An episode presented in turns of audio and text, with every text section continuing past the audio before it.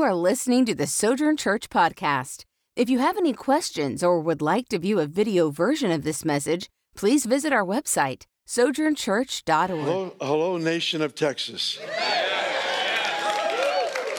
This is honestly the first time in, in maybe 15 years I've not brought my passport with me.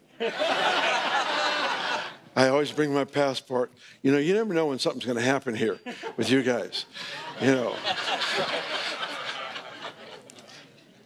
I've, I've been told a number of times that, that you're ready to do whatever you need to do.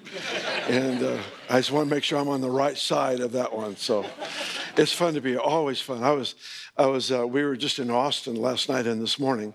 Uh, we have a church there and, and uh, met with a team this morning, uh, just recounting to uh, Pastor Joaquin Evans, if you, any of you know him, wonderful, wonderful guy. And uh, he was on one of the trips that I made here.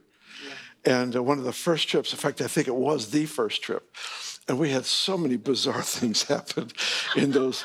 Oh my goodness gracious. We are talking about some of the miracles. Uh, like right back over here was a young lady that had lost, uh, had problems with her teeth because of uh, drug addiction. She had been freed and born again and part of the church. And just right in the middle of nothing happening, she screamed and embarrassed herself when she screamed. But she just screamed. And I sent somebody back to find out what happened, because that's not normal. People don't usually scream when I'm talking.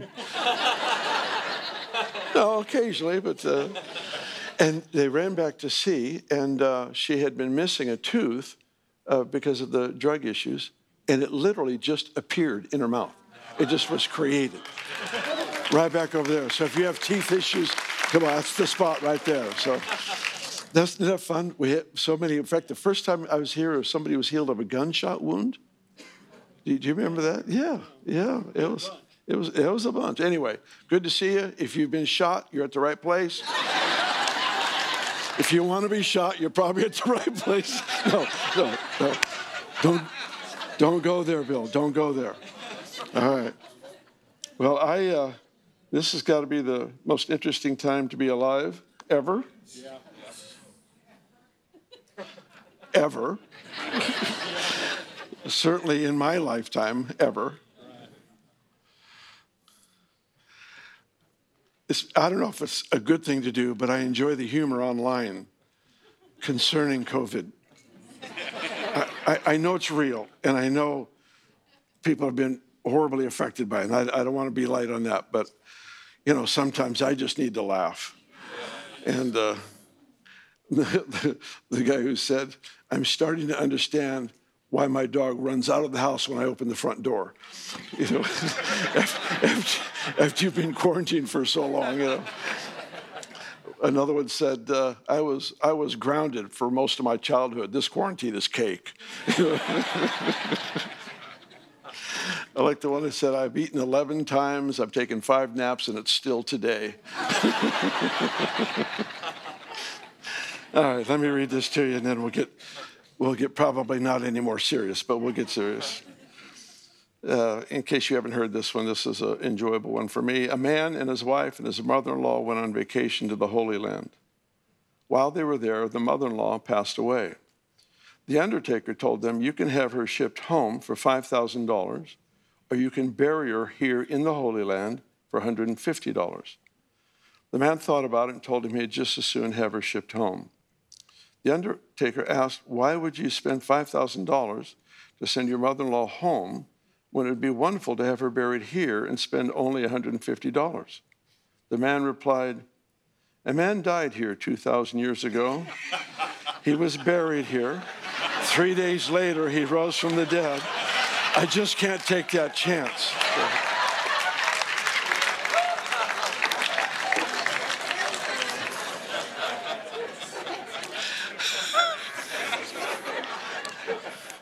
And if the message goes bad, I have a lot more to read. So I, I, I sometimes turn to them when I'm in trouble, you know. So sure good to see you guys. Good job.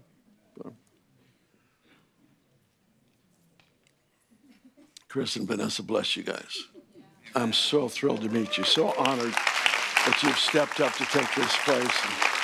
You guys, Terrence, Susan, amazing, amazing. We have just a, a lot of history, and it's just fun. Let's uh, let's go ahead and get started here.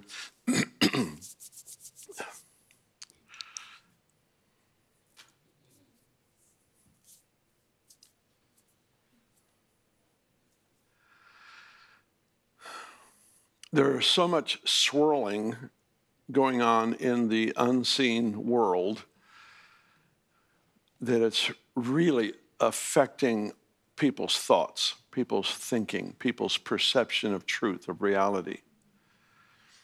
It's, uh, I don't know how much is going on here. I'm, I'm, sure it's like everywhere else, but some places seem to be a little bit more crazier than others but it almost seems like the inmates are running the prison or the patients are running the asylum kind of thing at times.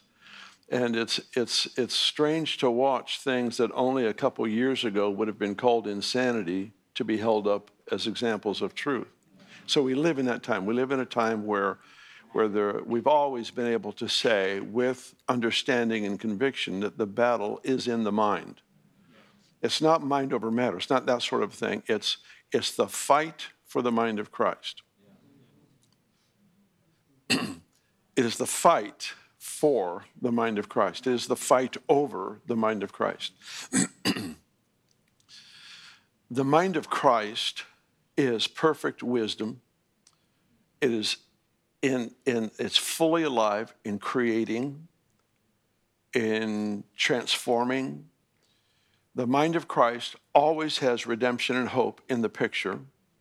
So any thought that I entertain that doesn't have redemption and hope in the picture is actually not the mind of Christ. It is actually, I'm giving place to that which wars against the mind of Christ. When I've been here in the past, we've used, I've used terms uh, like what's mentioned in uh, Romans 12, verse 2, where he says, Don't be conformed to this world, but be transformed by the renewing of your mind that you may prove the will of God. Be transformed by the renewing of your mind. You and I are only transformed in the measure our mind is transformed. Yeah. We maybe have experienced this much, but our transformation is equal to the renewing, the transformation of the mind. It's not because the mind is the seat of all things. It's not. it's kind of the canvas that God paints on when we allow Him to create His own design. The, the, the heart can take you where your head can't fit. There's the need to be able to, uh, faith comes from the heart, not the mind. The mind is essential, but it is secondary to the yielded, surrendered heart. Try this side over here. Slow pitch. Faith does not come from the mind, it comes from, from the heart. Faith does not develop in our life through striving, it develops through surrender. Faith can only be in the measure of my yes.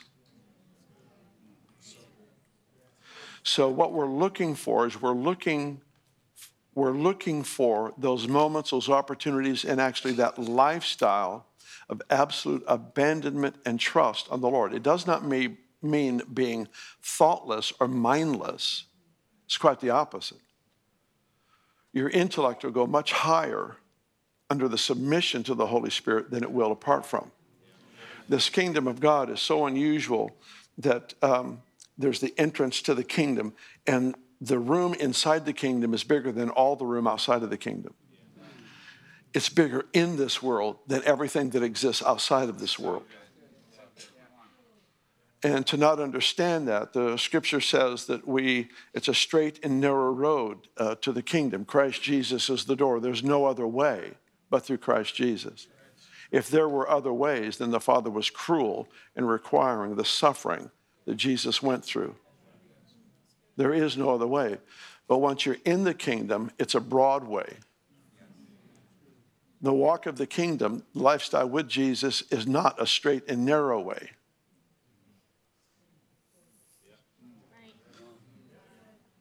It's a broad relational journey where we get to explore the love of God. The single greatest reality in the universe right now at this moment is his love for you. To live unaware of that is to live aware of the inferior. Whenever we anchor our soul in the inferior, we, we can only expect inferior results from our life. He has designed us for representing Him well. In fact, I think it can be said and should be said that we are perfectly designed for obedience. Yes. Yes. I am the most fulfilled in my design, in my purpose for being, when I do what He directs me to do. I was designed for this.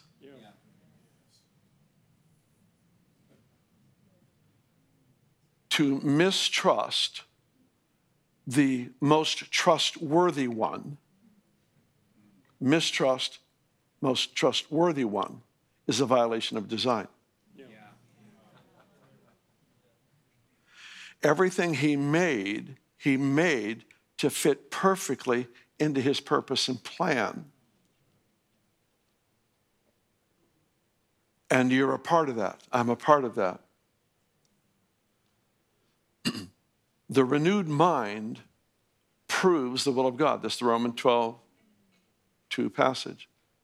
Be transformed by the renewing of your mind that you may prove the will of God. What is the will of God?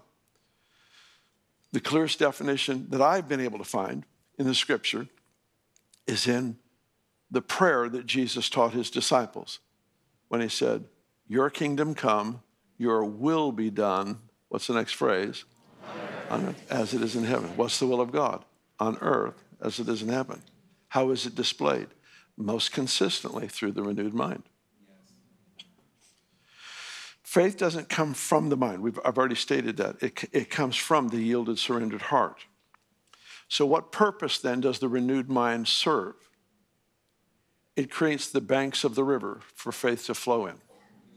The renewed mind creates the context, creates a, a resource of understanding of his nature, his promise, and how he works in, in people's lives.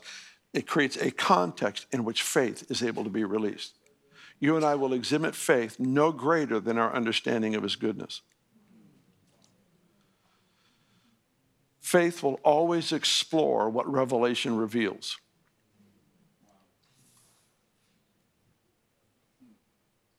Do I need more jokes? I, I, have, I have some good ones. I have some good ones. Faith will always explore what Revelation reveals. So let's think through that for a minute. We'll, we'll open the word in a moment here. So, whenever the Lord speaks, when I say revelation, hopefully, if there's somebody here that doesn't know me already, please understand. I'm not talking about in addition to Scripture. I'm talking about Him highlighting what is already in print. I tell our folks, I say, listen, this is, this is Jesus in print. Don't tell me you love Jesus and you don't love his word. If that's true, just slap yourself until you're thinking right. And if you don't have the courage to do it, your neighbor certainly will. So,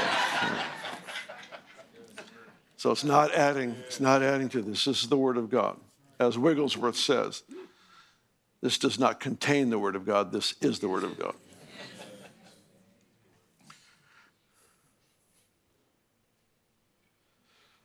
I don't know where I was going, but it was really good. it was good, wasn't it?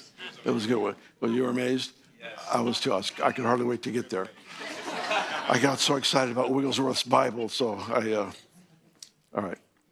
We'll just pick up with the subject, and I'll, perhaps I'll find my way back. And if I do, I'll get really happy inside, but I won't let you know what it was. I'll, I'll just know.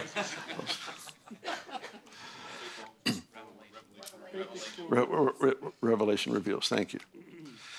So, whenever the Lord highlights something in the Word, in fact, let me, let me give it in two areas. When He highlights understanding in the Word, and whenever He gives you a, a, a spiritual encounter, it may be something that you just experience in worship where you just feel peace. It may be something bizarre and extreme. Doesn't matter what it is. Both revelation in the Word and divine encounter introduce you to inheritance when the Lord shows you something, let, us say that uh, tonight some of you, uh, somebody, one of you laid hands on somebody with a tumor uh, on their neck and you saw the thing dissolve. and then you pray for 20 more people with tumors and nothing happens. That first experience was the introduction to your inheritance, not the 19 that followed. Why do I say that? Because what the Lord will do is He will give us experiences in God. Here's my level of faith, all right? And I have this unusual, bizarre experience in God, and I want to live there.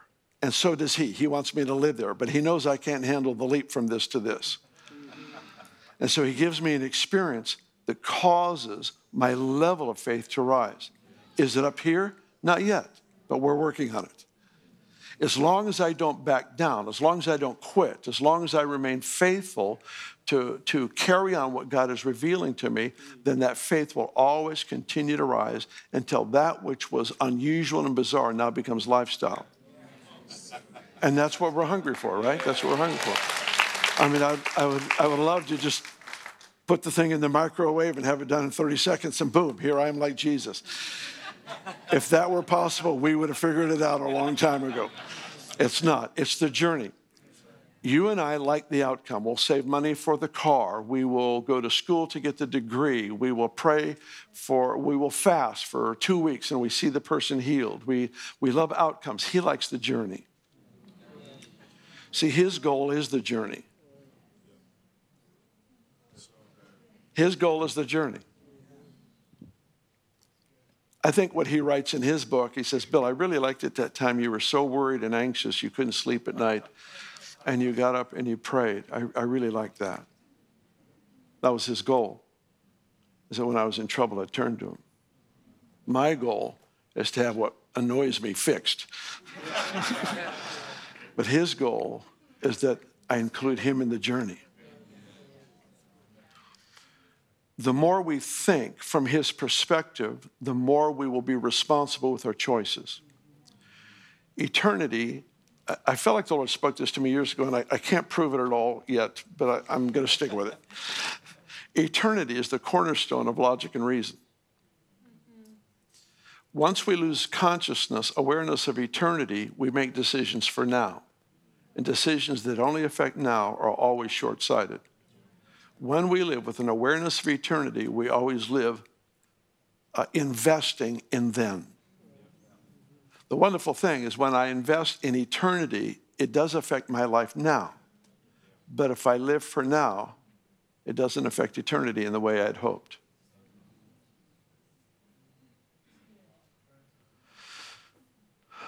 All right, um, let's see. How about we open the Bible? Think that's a good plan? Let's, let's hurry and do that before I wander all over the map. Um, let's do this. Open with me to Proverbs 22 and 1 Corinthians chapter, 2 Corinthians chapter 10.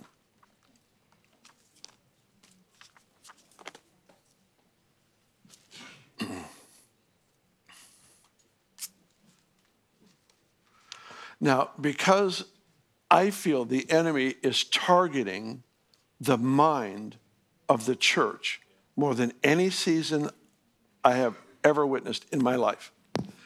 The thought life, the, the process, the values, the swirling. There's so much confusion. There are so many people that have, have embraced ideologies that are so antichrist in nature, but they can't see it. And there are, there are brothers, there are sisters, there are friends they have married ide- ideologies. In fact, I shared on this uh, with uh, our group in Austin last night. Uh, at a, a, little bit different context, but you remember King Solomon, he married all these foreign wives, and it caused his heart to turn from the Lord. Do you know why he would make, marry the foreign wives? It was always to increase his favor. So just work with me on this for a minute. Solomon already has every king of the known world sitting at his feet to hear his wisdom. And now he wants to increase his favor with the surrounding nations, so he marries their daughter. Because if they marry the daughter of a neighboring nation, then the thought is that nation will never attack them in war. So he's trying to create favor for himself that he already has. And when, when you try to obtain through carnal effort what God has already supplied, you will defile the very thing that God has supplied. What happened to Adam and Eve? The serpent comes into the garden and says, If you eat of this fruit, you will be like God. They already were. They tried to obtain through their labor what they already had by grace. And the Lord will bless the world. This may, may shock you a little bit, but the Lord will actually bless the unbeliever before he blesses the carnality of a believer. Because if he blesses the world, it can woo them to him. Kindness leads to repentance. But he blesses the carnality of a believer, he actually promotes their rebellion.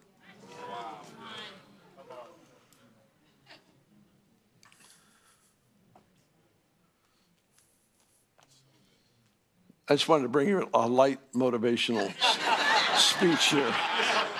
How is it, how is it working? Is it all right? okay. I'm smiling on the inside. I just want you to know I'm, I'm, I'm a happy guy. I really am. All right.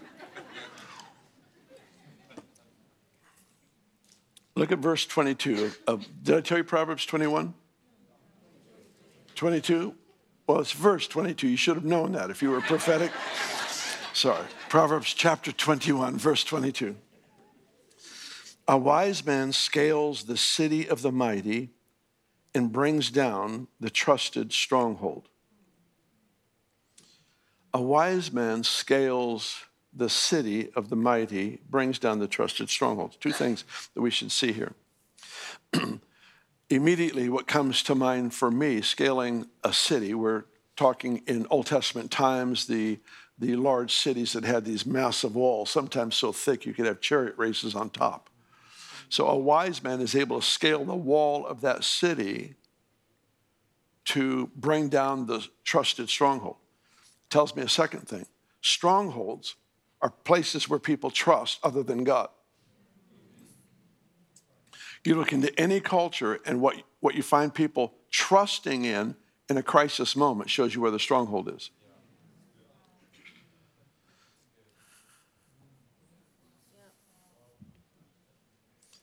Remember, the most trustworthy one in the universe is worthy of my trust. It is robbery of me to trust anything in the place of him, and to do so repeatedly actually creates a stronghold. A stronghold for what? A stronghold that hides the demonic and their influence to kill, steal, and destroy. A bad thought does not create a stronghold. A lifestyle of bad thoughts creates a stronghold. If you could imagine each thought being a brick, a demon can't hide behind that. But if you keep thinking that way, self criticism, self hatred, whatever it might be, you'll create this, this wall that eventually becomes enclosed. And it's a place from which the enemy goes out to kill, steal, destroy, but you can't recognize him because he's hiding behind your thoughts. The devil doesn't know what you're thinking, but he does know the thoughts he gave to you. He can't read your mind, but he can read his letter. you know, he can read his fiery dart. He can recognize what he said, and he can tell by our words and our countenance whether we received the fiery dart.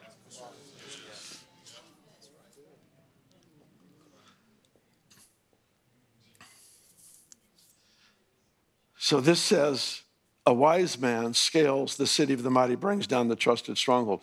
So then that tells me another, a third ingredient of this verse that's essential as we get into Corinthians. And that is that wisdom has a role. See, wisdom is the mind of Christ. Wisdom is not just being able to solve problems or puzzles or something. It's that, but it's so much more. Wisdom is actually the creative edge and nature of God. That's why it's in Proverbs 8 as wisdom stood with the Creator on the day of creation.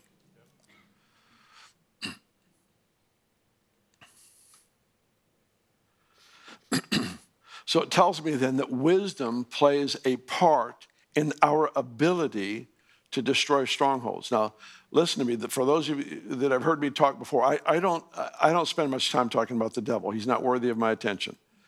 Paul does say, I don't want you to be unaware. So I'm doing one of those unaware talks. I, I, don't want us to be unaware. That's all. I, just, I want to cover my bases, and then we'll just be happy the rest of the night. All right. so he's apparently then wisdom plays a role in us being able to dismantle that which we have trusted in, family members, or perhaps even a community and a nation, what we have trusted other than God, because those areas of trust actually conceal the enemy. Now, let me throw in one more verse and then we'll go to Corinthians. It's in Nahum chapter 1, verse 7, and I'll just quote it to you. It says, The Lord is good, a stronghold, excuse me, a, a, a strong, a, the Lord is good and is a stronghold, and he knows those who trust in him. Remember, it's about trust, it's about his goodness, and then the Lord then becomes the stronghold for us. So what I shared when I shared this stuff with uh, our family here a few weeks ago, I said, choose your stronghold. Choose your stronghold. Wisdom says, I'm going to hide in the name of the Lord, in the mind of Christ. I may not have all the answers, but I have the Spirit of the living God inside of me. And He is ready to demonstrate who Jesus is now, seated at the right hand of the Father. Did I say I was going to mention one more verse before Corinthians? I came close to it. so this verse is in Corinthians, it's just not the one I was mentioning. In 2 Corinthians 3, no, 1 Corinthians 3, I'm sorry. I think it's in verse 3, Paul is correcting the church at Corinth. And there's a phrase I want to use as we go into the next passage. The phrase, the phrase is Paul rebukes them and he says, You're acting like mere men. How many times have we heard people say, well, we're only human? No, no, you were. You were, but you now have the DNA of God coursing through your veins. The spirit that raised Jesus from the dead is in you. More is expected of you than a band aid over a sin problem. More is expected from us now because the spirit that raised Jesus from the dead, that functioned through him, for the walking on the sea and the multiplying of the food and the raising of the dead and all the things that he did, that exact same presence now resides in me. All right, let's go to Corinthians. Let's just do that so we can say we made it.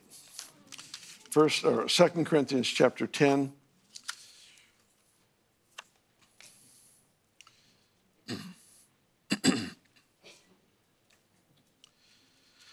Verse 4 Though we walk in the flesh, we do not war according to the flesh.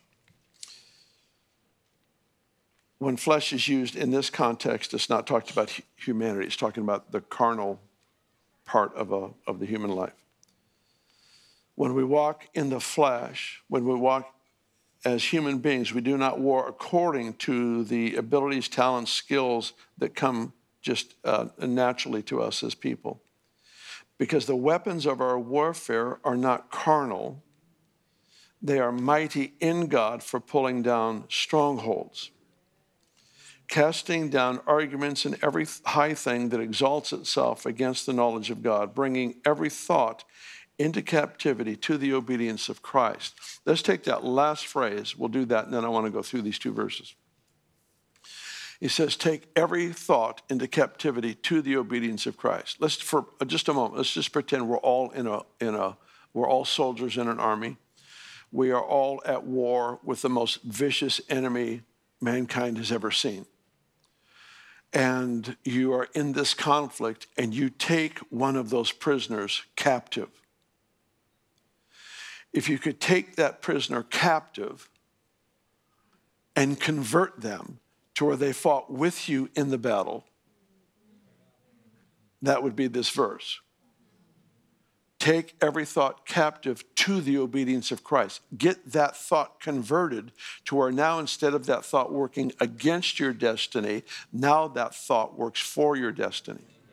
Instead of it working against your identity, it is now working to establish. That very thing that the enemy used to undermine your faith is now being used to create the atmosphere of faith.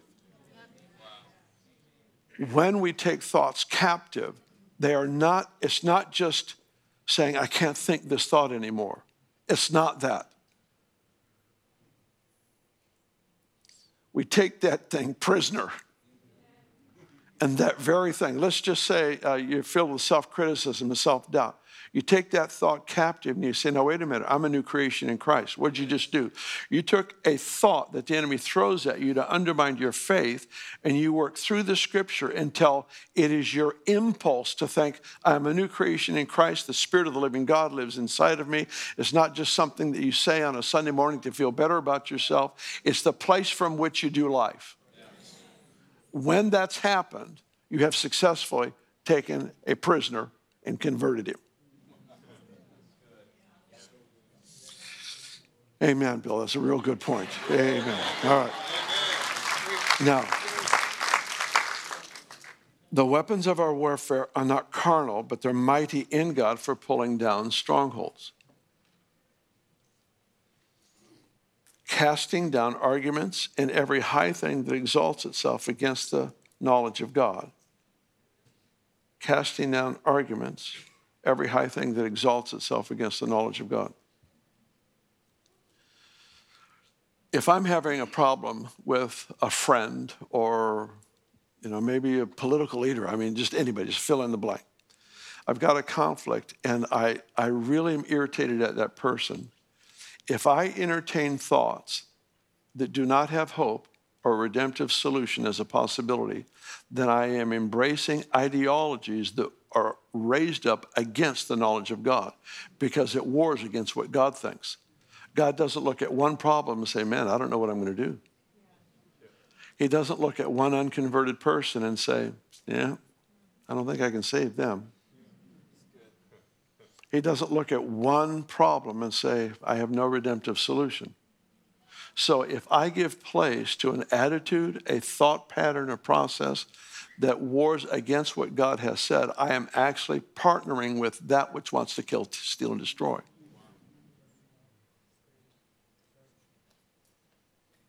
and I'm raising up ideas. I'm raising them up even though they contradict the knowledge of God. God's knowledge of this situation is this is fixable. I may not understand the solution, but that's where trust comes in. Trust does not require understanding. It's why it's superior to knowledge. Christianity is not called the understanding, it's called the faith. We're, we're called believers, not understanders.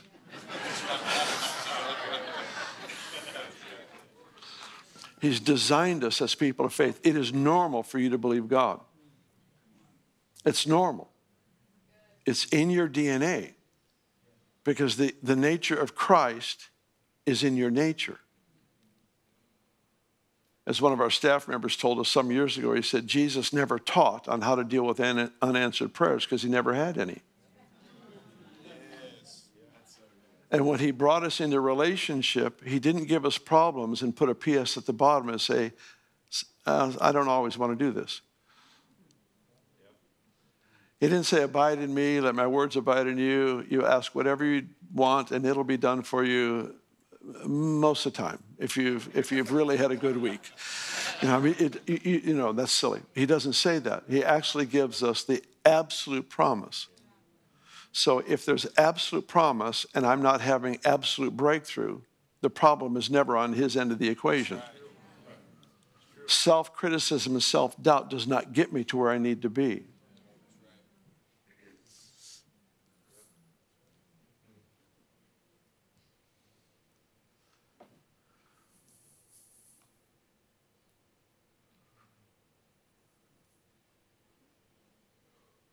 One of my favorite stories in the Bible is when uh, the father brings his child, his son, to the disciples because he's tormented with demons. These demons throw him on the ground and in a fire and try to kill him. And, and the disciples um, try and, and they don't get him free. And so he sees Jesus, he brings him to Jesus, and, um, and Jesus sets him free. Here, here's a couple things that may not stand out to you. The disciples were shocked when it didn't work, which tells you what? It had always worked. it had always worked. I don't mean it's, I don't mean it's a, it's a magic tool. I'm just saying they had been given the authority to do that. They sent out two by two. They accomplished that stuff. They do what Jesus did. They were deputized by his authority, his anointing, and they demonstrated who Jesus was. And they had done it over and over again. They partnered with him and saw these miracles take place. So when in this instance it didn't work, they were shocked. Jesus comes up, brings deliverance, and the disciples take Jesus aside. And they said, how come it didn't work when we tried? And he said, This kind only comes out by prayer and fasting. We often take the outcome of that story to be prayer and fasting. It's a good place to start. But that's not the lesson. When the miracle didn't work, they took Jesus aside.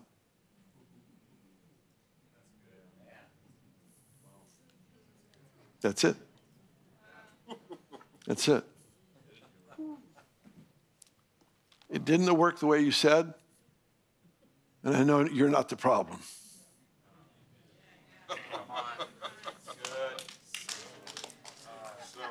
See, this is the standard. I wish I could tell you it always happens the way it's in print for me. No, I'm glad when it does. I'm overjoyed. But I too face those moments, those times where it seems that the opposite has happened to the promise. See, faith brings answers, but enduring faith brings answers with character. And the Lord is looking for more than just filling my life with good experiences. He's wanting to fill my life with His nature, His character so that who he is can be seen in the power for the miracle and the power to endure.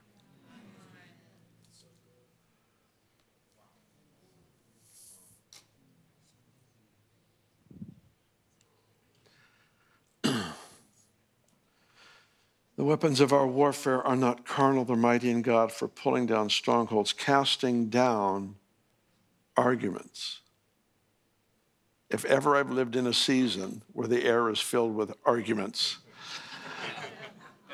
I mean, I think there are people out there arguing with themselves. They're arguing with what they just said.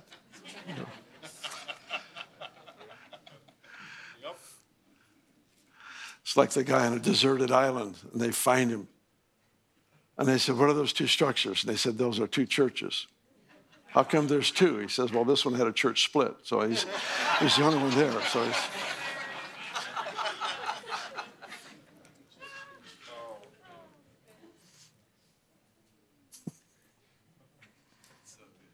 So he says, casting down arguments. I'm going to assume that all of us in the room have the same kinds of things that we have to deal with. But there are arguments raised up in our thinking against the knowledge of God.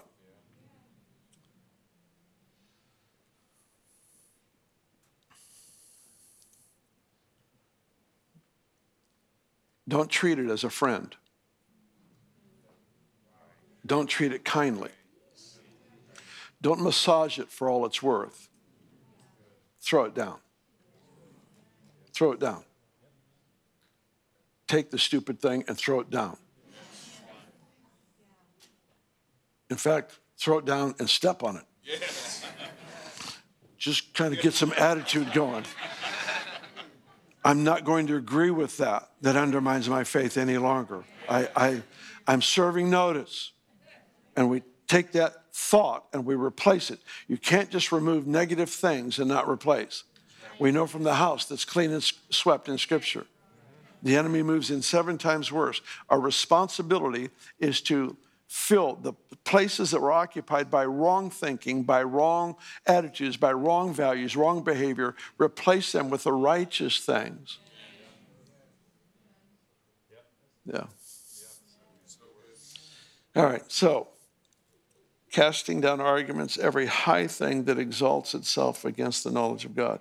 I've already said it once, uh, and I, I just needed to say it again. Maybe it's for my sake. But when I think about a person or a situation, and I actually entertain thoughts about them that don't have hope and don't have a redemptive solution, I'm partnering with the high thing lifted up against the knowledge of God. I'm giving my yes, as temporary as it may be, I'm still giving my yes to that which is in conflict with the mind of Christ. I can't afford to have a thought in my head about me that he doesn't have in his head about me. If I entertain any of those kinds of things, I'm actually giving a part of my heart away, my energy. You, you know, thinking is exhausting.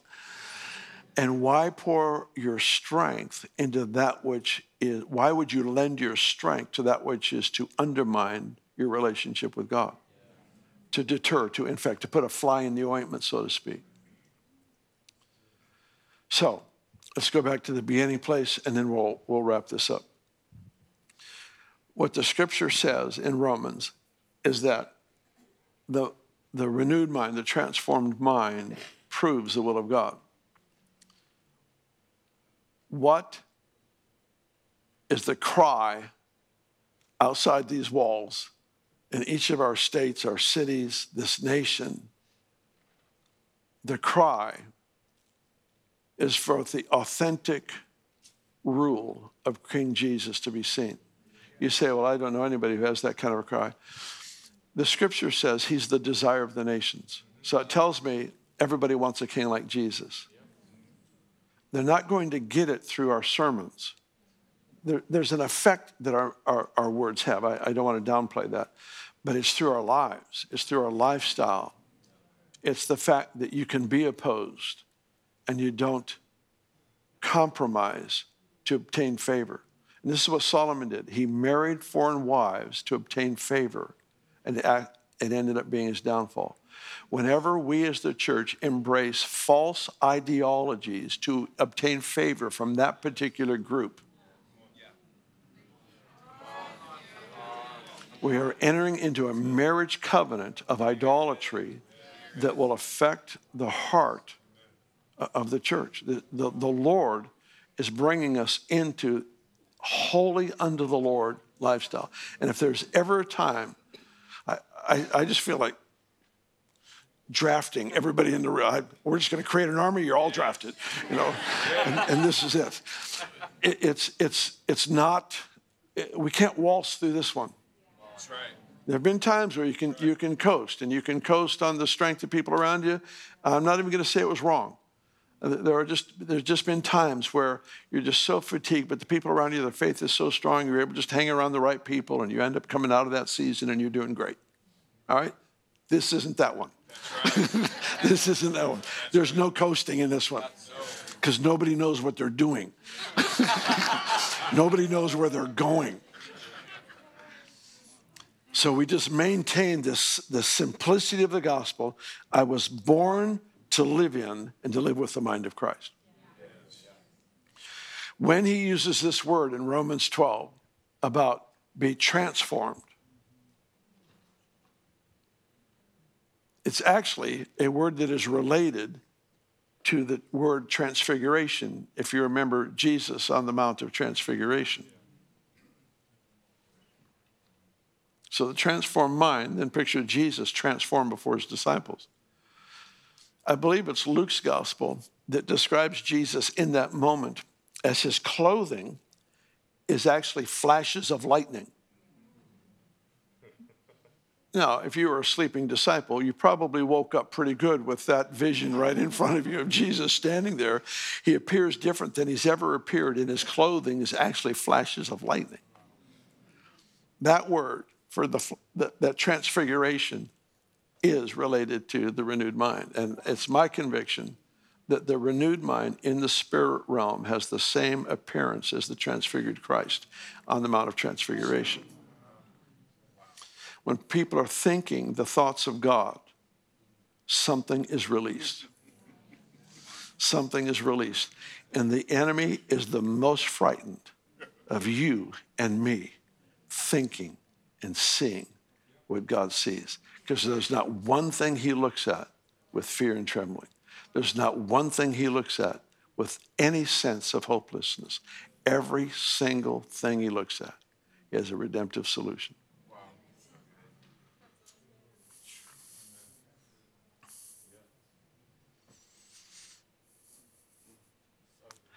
Amen. I think I'm done. I think that's it. I think it's.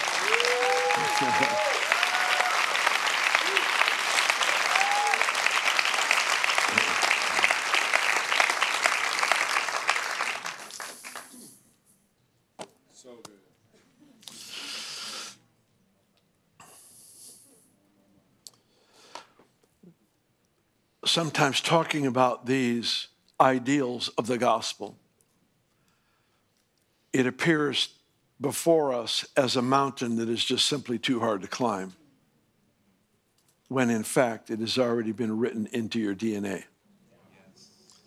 And that which looks to be impossible is actually a part of your nature as a believer.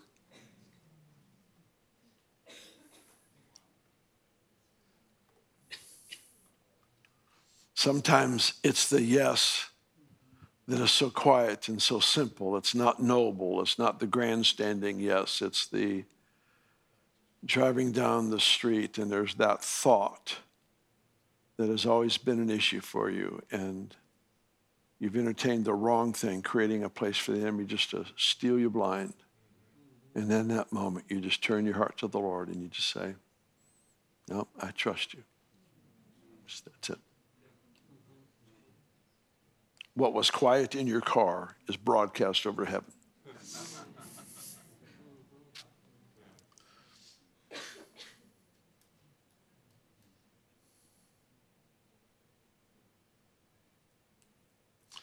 In the 23rd Psalm,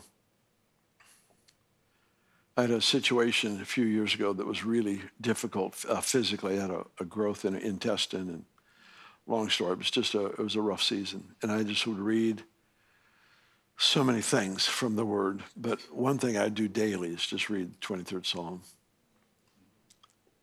the Lord is my shepherd, I shall not want. Then there's this verse where he says, Even though I walk through the valley of the shadow of death, I will fear no evil because you're with me. Even though I walk through the valley of the shadow of death, I will fear no evil because you're with me. There are measures of his presence that you can only find in the valley of the shadow of death. He hides himself there for you. He says, I will prepare a table before you. What is that table? That table is rich fellowship, great nourishment, wonderful time with Jesus. And he says, I'm going to put the table in the presence of your enemies. When the Lord said he's going to hide you, he didn't say he's going to hide you out of view, he's going to hide you out of reach. You'll still be in view, but it's not to make you nervous.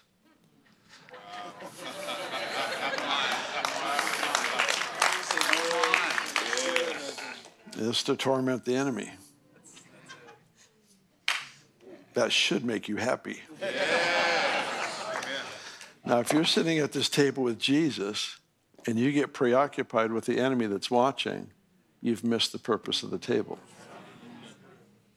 Let me let, let us walk away into this situation backwards. I'm aware of all the craziness that's going on around me that must mean there's a table. And I need to find it. I need to find the face because he said it would be here. And I got distracted by this accusation. I got distracted by this noise over here, this conflict. There's got to be a table here somewhere. There's got to be a face on the other side of that table. And he's invited me into that place. I'm out of reach. So let me find the face. Thank you for listening to the Sojourn Church podcast. For more messages or content similar to this, please visit our website. If you would like to support our ministry, please visit the first link in the show description or visit sojournchurch.org/give.